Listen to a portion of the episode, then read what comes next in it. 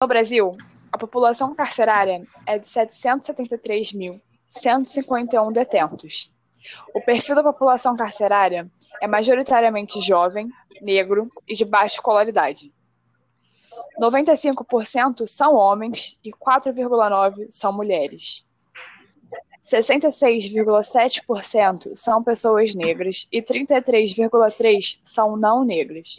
Isso significa que a cada um não negro preso, há dois negros presos.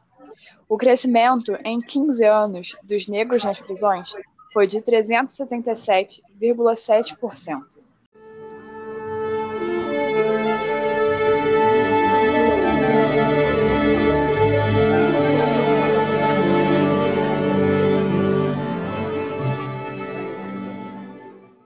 Esse podcast é apresentado por Ana Carolina Cobb, Andriele Soares, Júlia Simons, Lívia Freitas.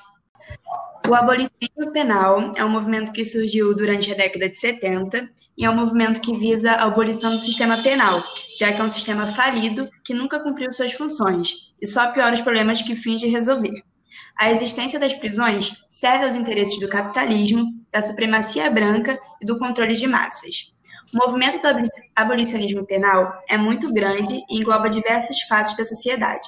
Busca-se fazer alterações econômicas e sociais, como criação de escolas, investimentos em educação, gerar centros comunitários que instigam que a sociedade se ocupe com atividades gratuitas, criação de políticas habitacionais, política de renda básica e atenção à saúde mental.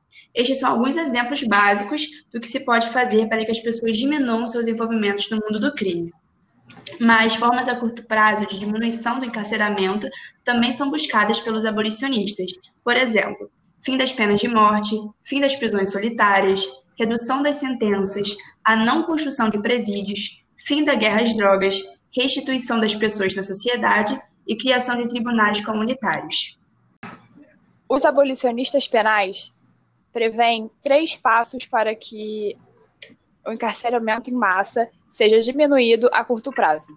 Entre esses são a não criação de presídios, porque criar presídios não altera o fato do encarceramento existir em massa. E esses não são criados com o objetivo de realocar detentos, mas sim para aglomerar quantidades ainda maiores de pessoas que cometeram crimes. O segundo passo está ligado ao desencarceramento das pessoas, principalmente aquelas que não apresentam ameaça para a sociedade. Busca-se revisar as sentenças de todos os detentos a fim de reconhecer e reverter casos onde a sentença é feita baseada no racismo e na criminalização da pobreza. Quando você fala sobre isso, Júlia, é bem interessante a gente, a gente então analisar os dados, né, sobre quais são os motivos pelos quais as pessoas estão presas hoje no Brasil. É, os crimes relacionados ao tráfico de drogas, eles são de maior incidência, né, chegando a 28% da população carcerária total. Roubos e furtos somados chegam a 37%. Mais homicídios, né, que é um crime hediondo, representam 11% dos crimes que causaram a prisão. Quando você, então, analisa esses dados, você consegue perceber explicitamente a estrutura racista né, do sistema carcerário judicial do Brasil, né, que está aí prendendo mais gente por conta do tráfico de drogas, né? 28% da população carcerária é, estão presos por conta do tráfico de drogas. E esse, esse dado ele é bem. É bem. Ele ser analisado de uma forma bem crítica, né? A gente tem que entender hoje que a aplicação da lei de drogas é muito falha. Então, hoje em dia, o policial, o delegado, é quem decide se aquela pessoa ali é traficante ou se ela é usuária, né? Então, é bem importante a gente analisar criticamente, né, é, do porquê que as pessoas estão presas hoje no Brasil. Pensando um pouco nisso, é, é, é, impossível a gente não falar do caso do Rafael Braga, né? Que é esse jovem morador da, da zona norte aqui do Rio, que estava é, passando ali no Largo do Machado, na, na, nas manifestações de 2013, né? Que estavam manifestando contra os aumentos das tarifas de ônibus. E ele foi, foi montado um caso em cima dele, falou que eu estava com um coquetel molotov na mão, que ele pretendia atacar os policiais. E isso não é verdade, existem câmeras, existem filmagens que comprovam que isso não é verdade. Mas mesmo assim, ele foi preso e conseguiu depois responder em liberdade. Né? Ele é morador da periferia aqui do Rio, da Zona Norte, ele mora é, ali na Vila da Penha. E ele estava passando um dia é, e foi, foi plantado na, nas coisas dele algumas drogas, né? um, um pouco de, de cocaína um pouco de maconha, que foram encontrados com ele, né? Segundo os policiais, foram encontrados com ele, mas que na verdade foram plantados. E aí ele passou por outro processo judicial que então condenou 11 anos de prisão. E hoje em dia ele só está em liberdade porque ele contraiu na prisão tuberculose, né? Então, analisando esse caso, analisando esses dados, a gente consegue entender como o sistema é, penal, né, judiciário, ele opera exatamente para o genocídio do povo negro, exatamente para essa criminalização da pobreza que a Júlia citou. É, Kobe, é, a gente pode perceber com isso que prender pessoas é um ato político. Ser um detento no Brasil é um ato político. A gente pode perceber isso pelo caso que aconteceu em 2019 do DJ Renan da Penha, que foi preso durante um show, alegando-se que as músicas dele fazem apologia às drogas e ao tráfico. Mas a gente sabe que há artistas brancos que não foram presos pelo mesmo motivo. Então, se prova exatamente que ser detento no, no Brasil e no Rio de Janeiro é ato político. O terceiro passo que os abolicionistas é, visam é evitar que as pessoas sejam presas. Isso acontece através da implementação dos projetos a longo prazo, como, por exemplo, criação de centros comunitários e aprovar projetos de renda básica, e a reestruturação da nossa política de drogas, já que esse é um fator que aumenta o encarceramento. Exatamente, assim, quando a gente pensa em, em abolicionismo penal, a gente pensa também, né, diretamente em legalização, em legalização das drogas, né? Como eu disse anteriormente, 28% da população carcerária está aí por conta do, do tráfico de drogas. Então, se as drogas são legalizadas, não acontece mais, são 28% a menos né, é, de pessoas presas. E é bem interessante a gente é, pensar, quando a gente fala em legalização de drogas, logo vem à mente a maconha. Né? Isso não é à toa. Ela é a droga que é mais estigmatizada dentre todas essas, mas que biologicamente, né, quimicamente, você vai analisar e colocar em comparação, por exemplo, com a cocaína, e a, a maconha é uma droga que causa muito menos impactos né, na, na saúde daquele que, que a utiliza. Então, mas, mas ao mesmo tempo, a cocaína ela é uma droga que ela é utilizada nesses círculos de pessoas que são mais ricas, que são mais influentes, e por isso é uma droga que ela não é tão estigmatizada assim. Então é importante também a gente pensar, dentro da, da questão da legalização de drogas, quais drogas são mais estigmatizadas, por que elas são estigmatizadas e quais são as menos estigmatizadas.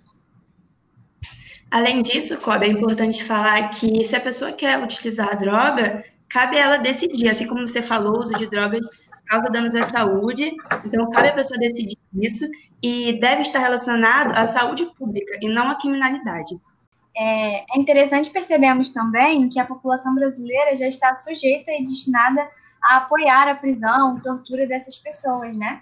É, essa construção de pensamento é sustentada fortemente pelo Ministério da Justiça, pela presidência e pela maioria das áreas do governo. Né?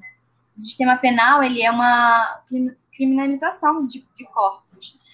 No sistema capitalista em que, em que nós vivemos, o Estado ele não consegue prover condições básicas para todos, como alimentação, moradia, educação, uma renda básica.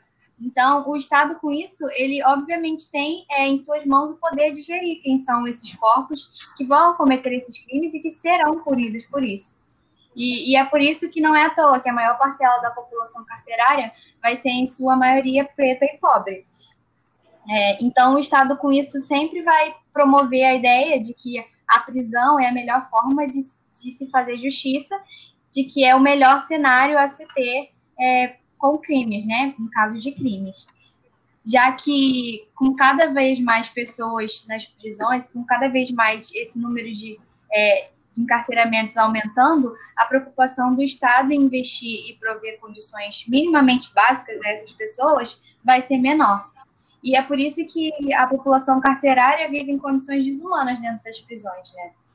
É, então, acho que para a gente entender o abolicionismo penal, é de extrema importância entendermos que o sistema atual criminal é totalmente excludente e racista, entendendo também que a punição corporal é uma herança escravocrata, né?